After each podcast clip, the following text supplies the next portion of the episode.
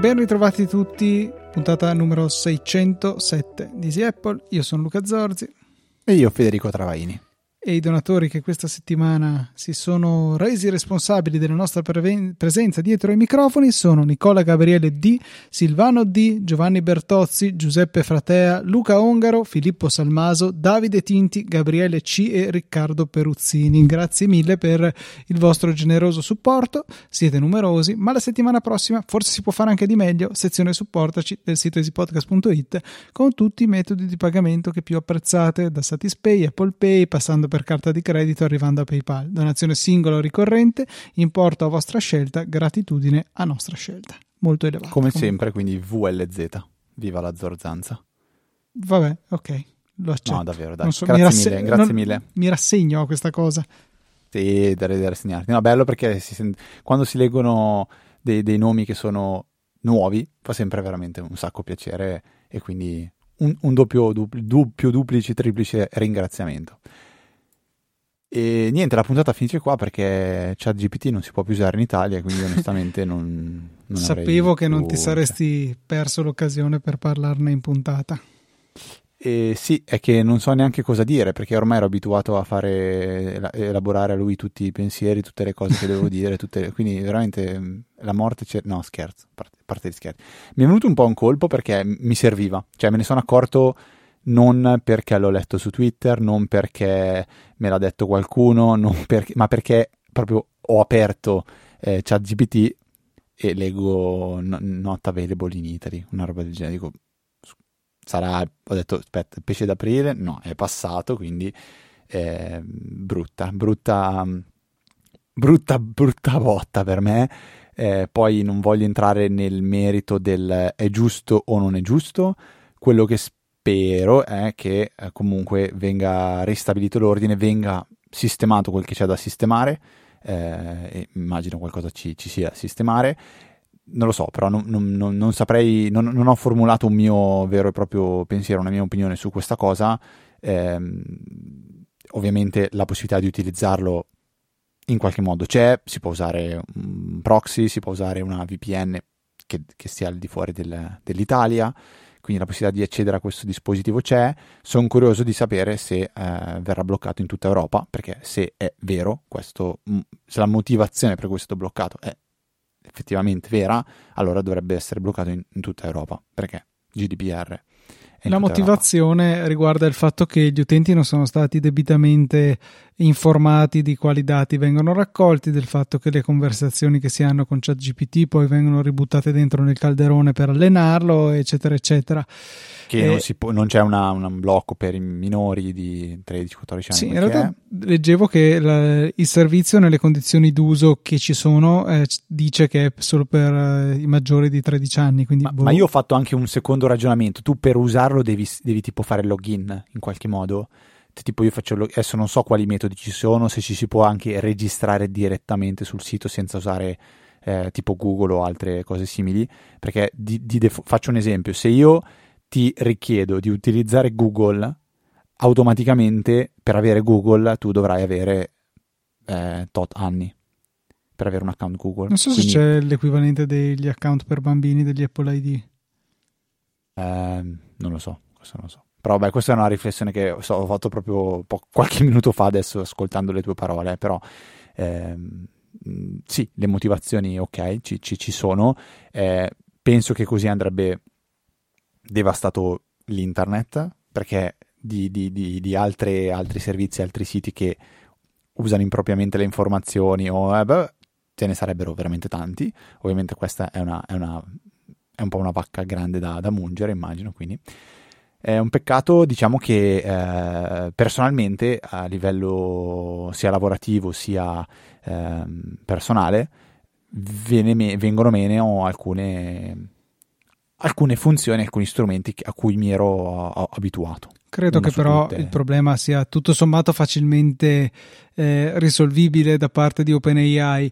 Se ci pensi, non è poi così diverso quello che fa, cioè scandagliare il web, mescolare tutto, aggiungere un pizzico di quello che gli dici tu e, e elaborare quello che ne risulta, non è poi così diverso da quello che fa Google. La differenza è che non, non va a creare qualcosa di nuovo. Google eh, è è interrogato in una forma diversa, sempre testuale ma non discorsiva, cioè ti mostra una lista di, di link invece che eh, distillare una risposta come testo. Quella può essere la, la, differenza principale, però onestamente non credo che sia eh, così così radicalmente diverso. Un'altra cosa che mi sembrava venisse, eh, venisse segnalata come problema è il fatto che a volte dà delle informazioni non fattuali. Eh, non, non, vedo poi cosa ci sia di così diverso. Da Answer. Eh, esatto, a quello o a appunto cercare qualsiasi cosa su un qualsiasi motore di ricerca e finire su un qualche sito complottista. Cioè, non è per niente difficile con nessun sistema arrivare a, a vedere qualche cosa che non è, non è vero, non, che anzi, o, più, oltre a non essere vero, è proprio attivamente cerca di sviare, di circuire le persone. Quindi, boh. Va bene, va, va, bene, dai, cioè, ripeto, a me quello che manca un po' è un, uno strumento che, uh, che, che, mi faceva comodo e mi aiutava durante la giornata a fare, ma anche banali cose come eh, tradurre in inglese, cioè mille volte far tradurre per me a, a, a OpenAI rispetto che a Google Translate, per esempio. Eh, anche se mi sono accorto che fare il contrario invece, cioè tradurre dall'inglese all'italiano, eh, spesso le traduzioni erano veramente poco eh, scorrevoli, cioè anche proprio traduzioni un po' sbagliate. Non so se è peggiorato o se è, si è alzato il mio, il mio grado di, diciamo, di, di, di criticità. No, criticità così sembra un po' strano diciamo così, un po' mio, le mie aspettative si sono un po' alzate rispetto a questo prodotto. Però, vabbè, eh, direi che possiamo partire con le, le, le, domande che ci sono arrivate questa, questa settimana. Eh, una in particolare è abbastanza eh, prolissa, ma interessante. Secondo me può aprire una bella, una, una bella discussione, un bel dibattito. Eh, Davide dice che è un utente de, che arriva da una lunghissima esperienza de, con Windows, partendo da Windows 3.1 e DOS fino all'11, che eh, utilizza quotidianamente e da, ehm, utilizza anche Linux e di recente ha, rimpiazz- ha rimpiazzato diciamo, il, suo, il suo server casalingo con un Mac mini M1 e dice che c'è una cosa che lui non ha mai sopportato di OS X e neanche di macOS che è l'assenza del comando taglia nel menu contestuale del menu, quindi il, il, il clic destro. Ecco, quindi, quindi piccola premessa, su Mac non c'è il taglia, c'è soltanto il copia e poi quando si va a incollare esiste il comando incolla o il comando sposta. Che si può ottenere eh, quindi col classico com- command C command V fa copia e incolla invece command C e command option V fa sposta. O L'altra, l'altra, opzione è quella di trascinare con il mouse un, un file e poi tenendo premuto il tasto command eh, se scompare il più diventa un, uno sposta. Eh, se non mi ricordo se command o, o shift a memoria command dovrebbe essere. E quindi questa cosa non esiste e lui dice eh, non mi piace eh, diciamo neanche l'alternativa questa qua da tastiera. Dice non, non, non la sopporto personalmente. E eh, dice che in alternativa aveva trovato dei software che si chiamano Total Finder o Extra Finder, che però con gli ultimi aggiornamenti di macOS, ehm, soprattutto quelli legati alla, alla, alla, sicurezza, diciamo la installazione di questi due software è diventata complicata ed espone il servizio dei rischi perché bisogna disattivare qualcosa e quindi ha dovuto abbandonarli e ha scoperto un nuovo software che ha deciso di condividere con noi che si chiama Pathfinder che costa eh, 30 dollari in, um, qua, qua un prezzo strano, io non ho verificato, ma dice 30 dollari in abbonamento annuale oppure 33 dollari in acquisto una tantum. Io non ci penserei due volte per 3 dollari uh, a, a, fare l'acquisto. Uh, beh, immagino che magari non è un pagamento mensile. Ecco. Eh, dice oltre ad aggiungere il, il, questo taglia sul clic destro del mouse aggiunge anche l- altre funzioni che non ci sono nel Finder tipo la split view, l'upload su Dropbox, la personalizzazione avanzata della barra dei menu ed una marea di altre funzioni senza però rinunciare alle funzioni del Finder quindi dice è una sorta di Total Finder con gli steroidi ecco quindi eh, questa è, una, è, una, è una, una, cosa interessante quindi ringraziamo Davide per, per averla condivisa con noi e con voi. E sono curioso di sapere però, Luca, tu cosa ne pensi della funzione taglia e del clic destro del mouse, visto che qualcosa mi hai già spoilerato prima. Però prima parliamo de- del taglia, cioè mh, senti uh, la necessità di usare il taglia, lo usi spesso, ti capita, ti capita spesso di usare il taglia, eh, senti la mancanza o senti invece che Mac ha una, una, una, marcia in più rispetto a Windows? Sento che abbia un, un'altra marcia, ne, ma marcia altra nel senso di diversa.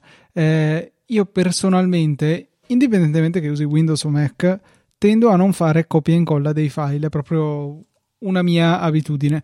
Io tendo ad avere due finestre o due tab di, del Finder o di Explorer su Windows e spostare i file, usare il mouse, usare il drag and drop. Eh, mi capita, sì, ma forse una volta su dieci, probabilmente anche meno, di utilizzare il copia e incolla. E mi rendo conto che l'abitudine ad avere il taglia è una cosa che è estremamente radicata, estremamente comune e quindi non è certo un errore. Eh, però, boh, cioè, eh, è un altro modo di, di pensare.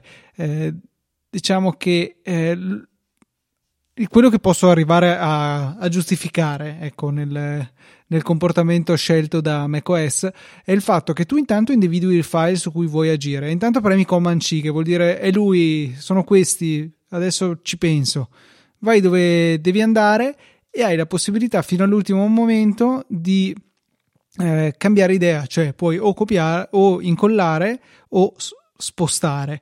Quindi hai la possibilità di fare entrambe le operazioni una volta giunto a destinazione, che se stai facendo il tutto in un'unica finestra e non hai aperto una nuova finestra del Finder o di Explorer che sia, ha anche il suo bel vantaggio perché appunto puoi cambiare idea senza perdere tempo. Viceversa, se hai fatto o taglia o copia, non c'è modo semplice, rapido di cambiare idea, se non tornare dove avevi il file principale, fare o taglia o copia, insomma quello che non avevi fatto prima, tornare ancora una volta dove dovevi andare e incollarlo. Sono finezze secondo me e, e meramente dettate poi da, dall'abitudine. Io ripeto, non sono abituato né a fare l'uno né a fare l'altro, quindi non noto la differenza sul, sullo spostamento o la copiatura con il drag and drop si comportano alla stessa maniera i due sistemi.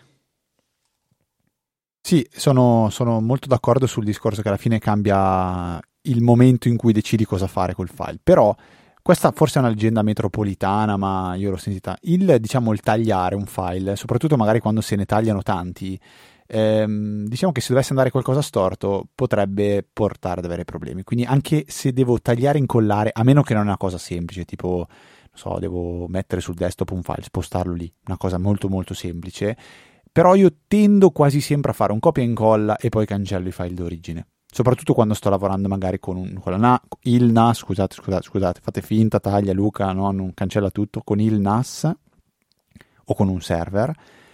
Tagliare e incollare, boh, non lo so, mi fa, mi fa pensare, ma quando ho tagliato un file e lo sto incollando, se qualcosa va storto nel mezzo, il file do, dov'è? Eh, a Narnia? Eh, nel Matrix? Eh, Paese delle Meraviglie, non lo so. Poi personalmente non, non, non, non sento questa necessità di, di, diciamo, di, di Davide, eh, questa mancanza, anzi non, la, non la condivido. E riguardo invece il tasto destro del mouse, succede una di quelle cose magiche secondo me, che io quando lavoro con eh, Mac, automaticamente il tasto destro lo... cioè dimentico che esista dimentico che ci sono delle cose che si fanno col tasto destro. Veramente poche. Eh, un po' è dovuto, secondo me, alla scuola Magic Mouse, che oggi non uso più, però il Magic Mouse ti, ti diciamo che ti, ti, ti, nasconde troppo il tasto destro, quindi tendi a usare il control col clic oppure lo puoi abilitare. No, ma... questo no, dai. Eh, lo so, però di default macOS, adesso non so se è ancora così, ma di default il Magic Mouse non attivo il clic destro, ma c'è il clic più control per fare il clic contestuale, aprire il menu contestuale. Adesso non so se è ancora così o no. eh, però mi ricordo che quando ho iniziato a usare Mac OS, OS X era, era assolutamente così.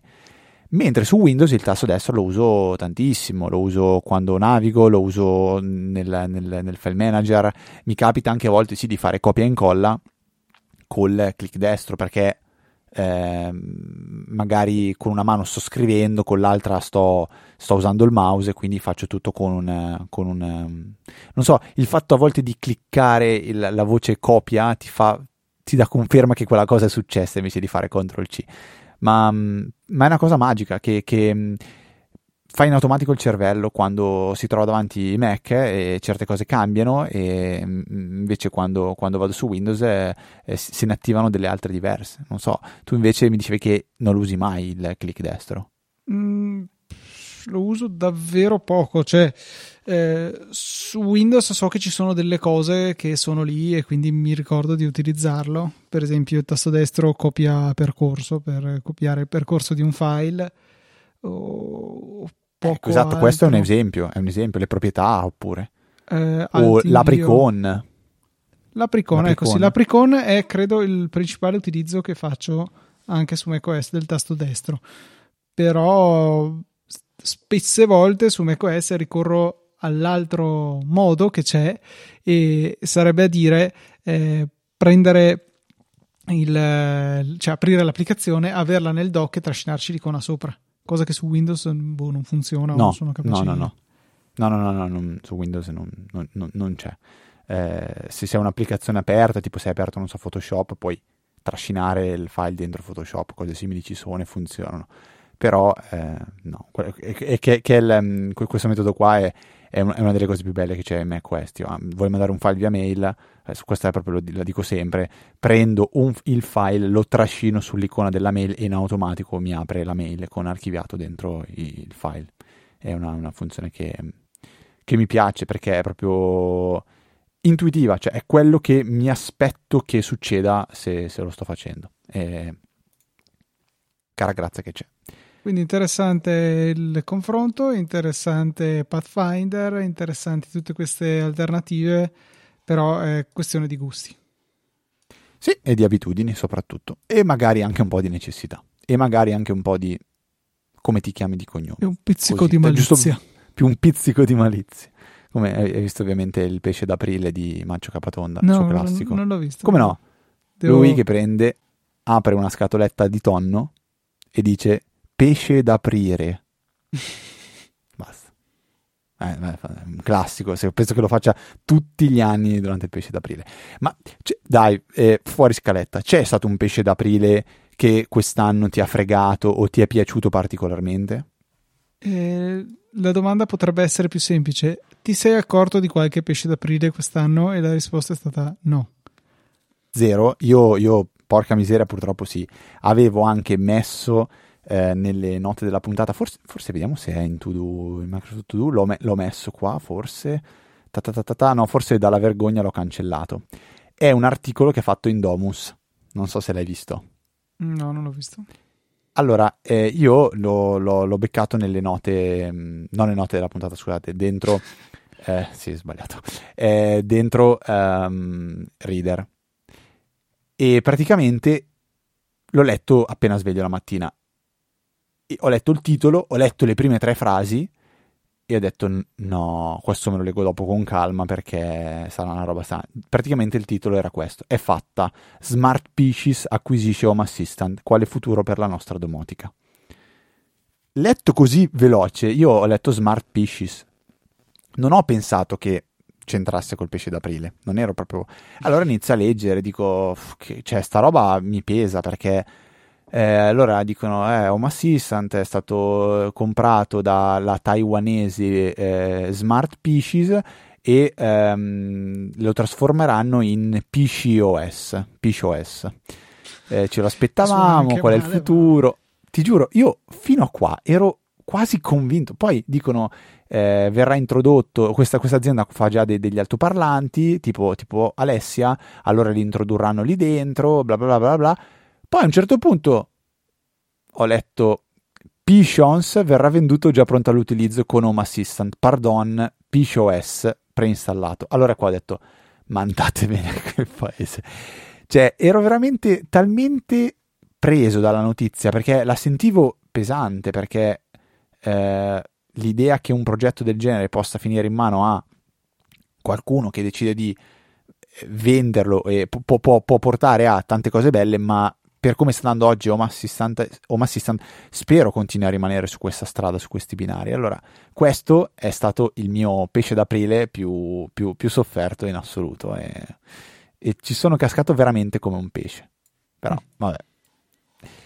E va bene, ok, a parte questa piccola parentesi, abbiamo un'altra, un'altra domanda che arriva eh, da Bartolo che dice: Mi pare di aver sentito che Luca usi un'automazione per mandare un messaggio appena fuori da lavoro mi chiedo se usi l'opzione appena arrivo a utilizzando il GPS. Perché io ci ho provato, funziona, ma non esegue il comando automaticamente. Mi appare un pop-up e mi chiede di eseguirlo in automatico. Quindi, Luca, come si fa a fare quello che tu apparentemente fai in automatico? Perché non uso l- la posizione del GPS come trigger per la mia automazione, bensì utilizzo l'inizio di un allenamento eh, allenamento che poi nel mio caso è sempre tracciare la biciclettata per tornare a casa. E aggiungo una condizione, cioè che sia in un orario in cui ha senso che io stia tornando a casa, per esempio, che ne so, dalle 4 del pomeriggio alle 8 la sera, qualcosa del genere, perché e un, dal lunedì al venerdì perché se prendo la bicicletta la mattina per andare al lavoro non ha molto senso avvisare che sto arrivando a casa, come pure non ha senso se magari vado a fare una corsa al weekend eh, far partire lo stesso messaggio.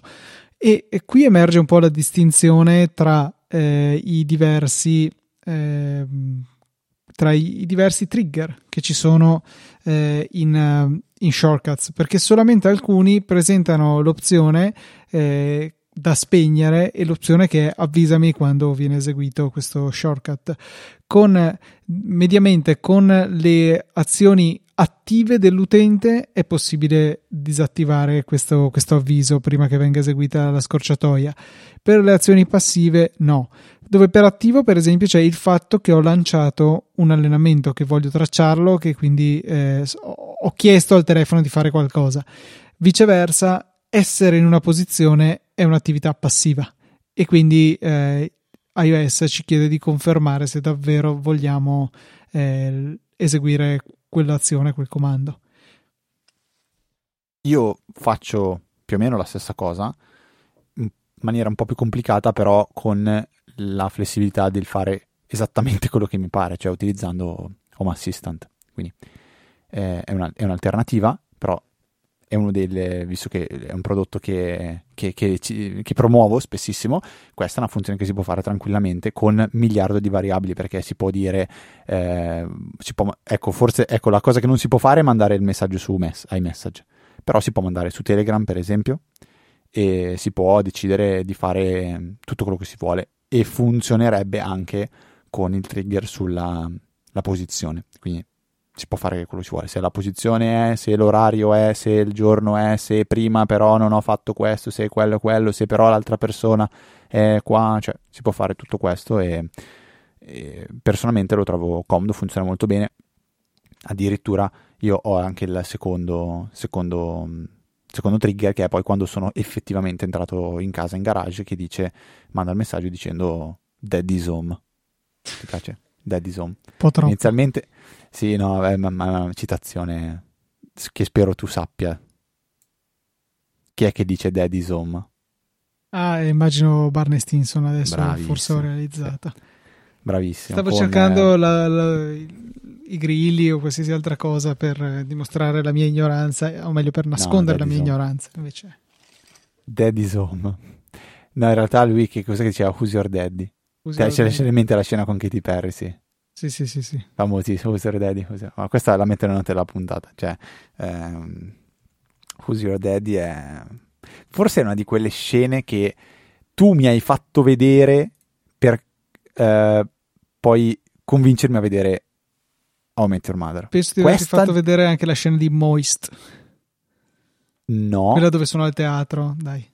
No, tu quella che mi fa la prima e te lo assicuro, questa proprio è la scena per cui tu hai riso penso una settimana all'università durante le lezioni, dal nulla partivi a ridere e perché ripensavi a sta roba, è quando Barney fa la scommessa dicendo che lui riuscirebbe a rimorchiare anche da vecchio e quindi tipo si veste da oh, ultra settantenne così e rimorchia una ragazza di, di 20 anni.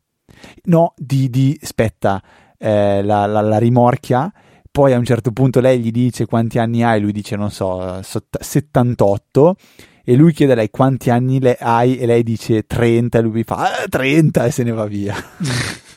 Te la ricordi questa scena? Sì, no? sì, sì, ce l'ho presente. Eh, fantastico, fantastico.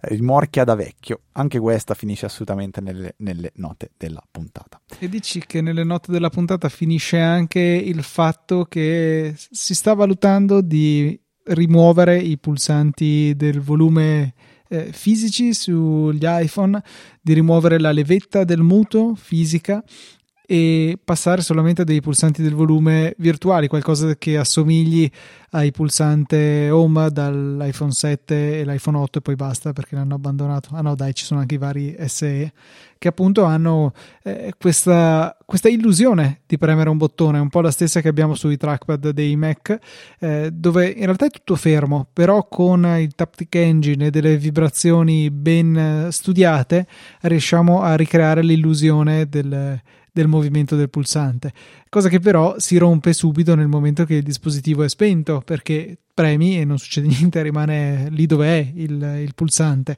E però pare che abbiano pensato anche a questo eh, con un cippettino dedicato che può rimanere sempre acceso anche a telefono spento per eh, continuare a mantenere viva l'illusione. Tu che ne pensi?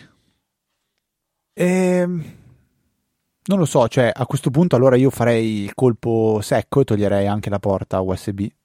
Cioè, no, quella non c'è mai stata. Toglierei la porta Lightning. La porta parallela dalla SCSI ormai si usa poco. Sì, esatto, l'R32. No, se, se togli quella, a quel punto praticamente hai eliminato quasi ogni fessura che c'è nel, nel, nel telefono, a parte gli altoparlanti, che però eh, sono, sono dispositivi che... Ehm, spingono in fuori e quindi sostanzialmente rendi l- il telefono an- ancora più stagno. Ma non credo da... che sia, cioè io non, non, sono convinto che questo cambiamento venga da una... Qual è il, mo- qual è il motivo secondo te? È un motivo... Coraggio. Eh, coraggio, quindi è la stessa cosa che fa Tesla rimuovere i sensori di parcheggio. No, che idiozia, vabbè. No, non lo so, veramente non capisco. È, è, e... Per me è la stessa roba. Cioè, e non capisco... È... Ecco, aspetta, passo indietro. Pulsante del muto, eh, o meglio, levetta del muto ti arrabbi se lo tolgono?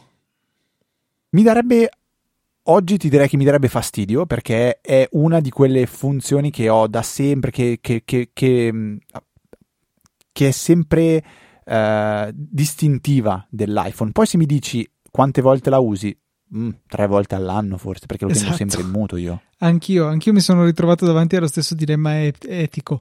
Eh, mi piace moltissimo l'idea che sia lì, al contempo non lo uso mai. E sapresti dirmi, senza guardare il telefono, senza provare a muoverla, di che verso è muto e di che verso è rumoroso? Perché sì, sì, è muto è verso il dietro del telefono okay, e boh, rumoroso perfetto. verso lo schermo. Prova superata. Ma questo penso che lo sappia chiunque. Non lo so, perché ho sentito un sacco di podcast in cui lamentavano anche questa cosa, cioè il fatto che in realtà non te lo ricordi neanche, provi a fare clac clac o cic ciac e, e, vedi no, no, no. quando vibra e allora sai che sei in silenzioso. Io anch'io davvero lo uso estremamente di raro quel selettore perché come, come te anche io lo tengo sempre silenzioso, però i pulsanti del volume di quel tipo lì mi creerebbero un sacco, un sacco di problemi perché ovviamente essendo capacitivi richiedono il contatto con le dita Pensiamo a tutte quelle situazioni in cui abbiamo dei guanti non compatibili con eh, il touch, eh, quelle situazioni in cui tipo io che ce l'ho in tasca e smanascio la tasca eh, eh spiaccicando il telefono per cercare di variare il volume, oppure voglio chiamare Siri con il pulsante, mm, non pulsante un pulsante power del telefono. Eh, insomma, tutti quei casi in cui non ho il diretto contatto tra il dito nudo o, o una superficie touch compatibile e il pulsante del telefono stesso. Quello per me sarebbe veramente un passo indietro pazzesco. Lo faccio costantemente, ogni giorno, mentre sono in bicicletta per l'appunto, regolo il volume delle AirPods direttamente da premendo i tasti sul telefono. E per carità, è vero che poi ci sono le nuove AirPods che hanno la regolazione del volume anche a bordo, ma io non ce le ho quelle vecchie. Sì, ehm, sono, sono d'accordo su tutti i punti. Mi ricorda quando andavo in, in treno a Milano che faceva freddo e, e, mi dava fastidio usare l'iPhone e mi dava fastidio usare l'iPad e avevo comprato quei fantastici, terribilissimi guanti con l'indice e il pollice capacitivo, cioè che conducevano, che boh, erano, non lo so, vabbè. Quindi, non lo so, è una, è una scelta che non capisco quali vantaggi possa portare se non a livello produttivo, cioè ti permette di, eh, non lo so se, se ragioni su queste cose servono, non servono, le posso eliminare. Perché alla fine sì, il volume lo, lo, lo cambi anche via software, anche senza i tasti laterali, chi se ne frega. Cioè lo cambi dal control center e, e lo modifichi da lì il volume.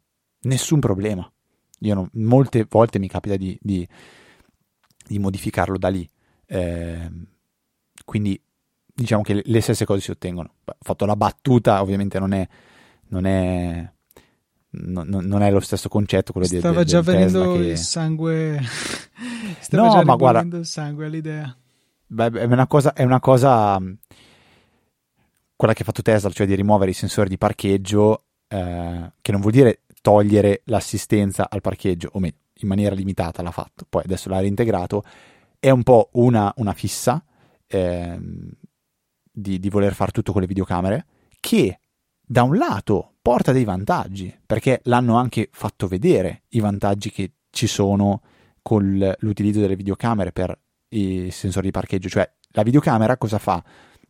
Capisce quali sono gli ostacoli intorno alla macchina, crea il modello 3D e poi anche se sparisce dalla videocamera, anche se sparirebbe da un sensore, continua a sapere, eh, però io so che il marciapiede lì c'era, quindi stai attento, mentre col sensore, se tu non vedi, il, eh, se non vede più il, il, marciapiede, ci vai addosso. Quindi questo è assolutamente un vantaggio. Dall'altro lato è stata un po' una, cioè un, un castrarsi eh, per forse poco, cioè fai le due cose insieme, usa entrambe le cose insieme, una non per forza elimina l'altra.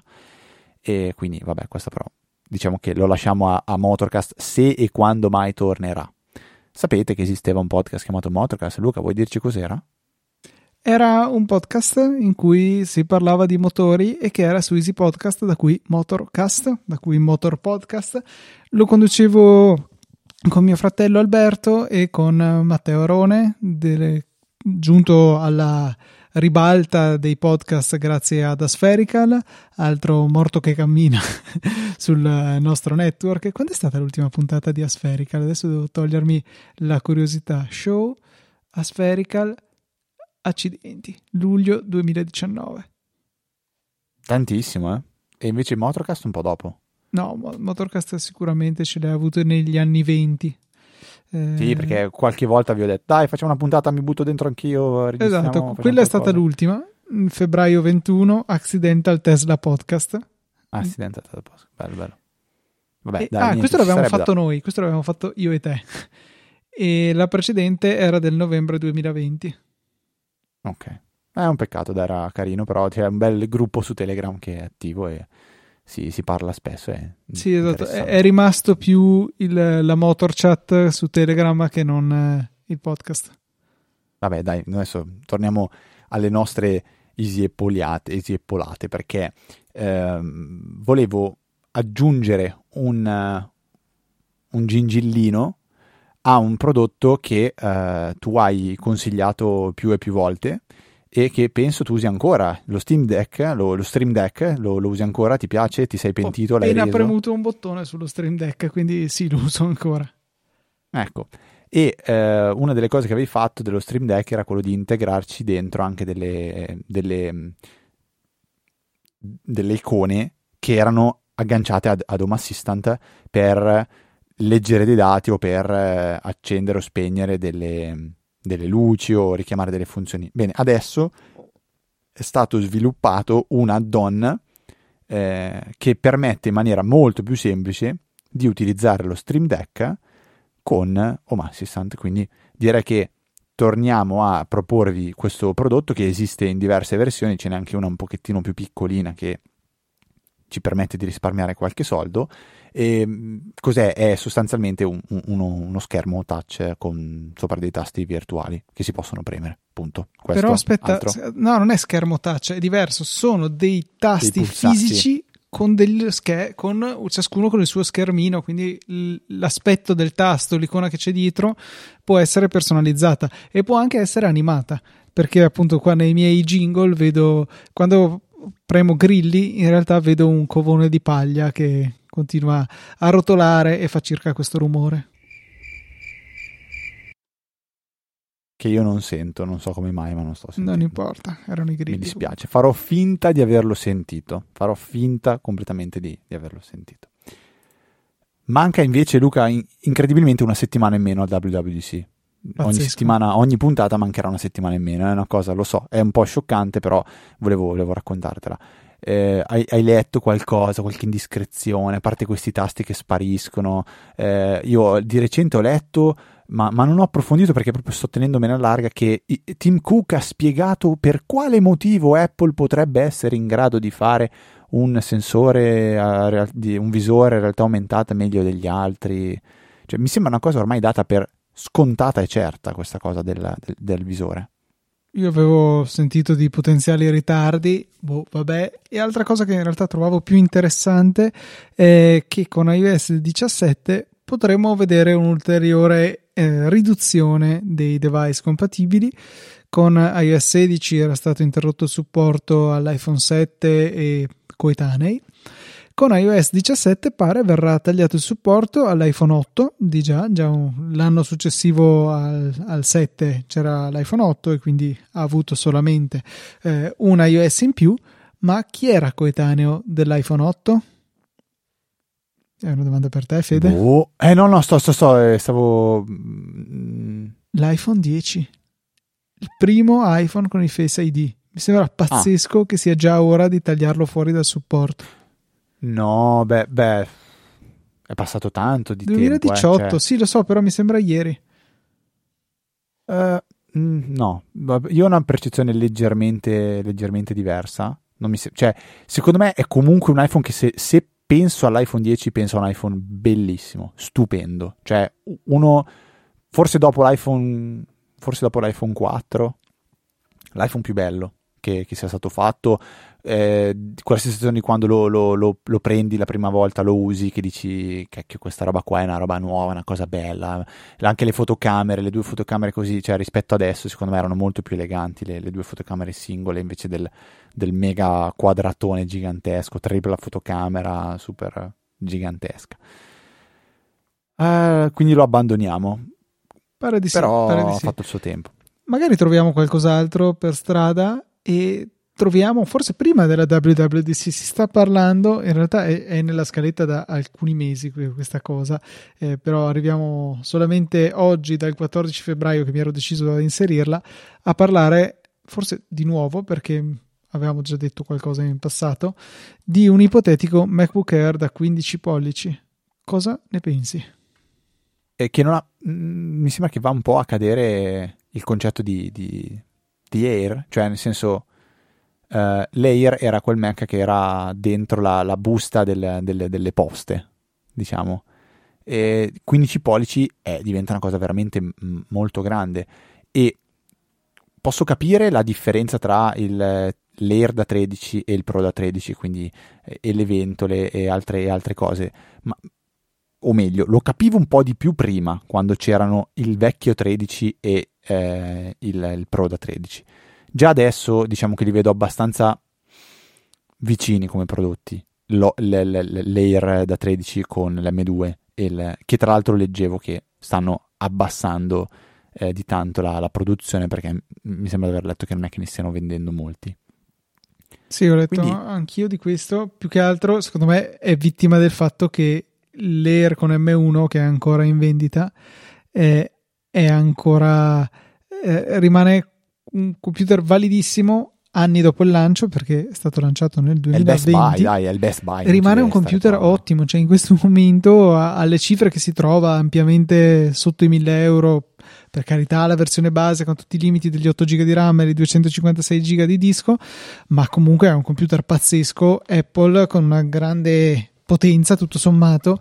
Eh, leggero, batteria infinita a un prezzo corretto. Chiaro, non è il netbook da 300 euro, però è sicuramente un ottimo portatile in una fascia media, cioè non è un Mac per il quale ti chiedono 1999 euro solo per mettere il piede dentro dalla porta. Quindi sicuramente rimane un ottimo computer un ipotetico 15 pollici eh, sì ha un senso però come dici tu non ha senso con la parola Air potrebbero chiamarlo MacBook 15 pollici perché eh, ci siamo abituati ad avere una diretta correlazione tra la dimensione dello schermo e il costo del computer ma non deve essere necessariamente così cioè potrei benissimo non avere un budget eh, enorme per un computer ma avere bisogno di uno schermo grande. Banalmente ci vedo poco, a me basta usare il computer per andare su internet e scrivere qualche documento, però voglio vedere un pochettino più grande e voglio un portatile, non voglio eh, fare come noi in questo momento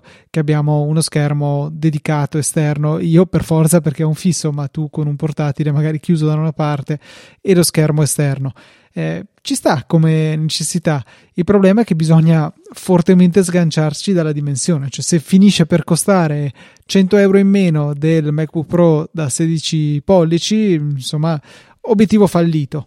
Mentre invece se mantenesse un, un malus, un extra costo ragionevole rispetto al 13 pollici, so, 200 euro, come 200 euro potrebbe avere il suo senso, eh, potrebbe essere un computer interessante perché andrebbe a, a, grattare, a puntare il dito in una nicchia che finora Apple decisamente non aveva servito. Per avere uno schermo da almeno 15-16 pollici oggi sono necessari perlomeno di listino, credo molto di più di 2000 euro.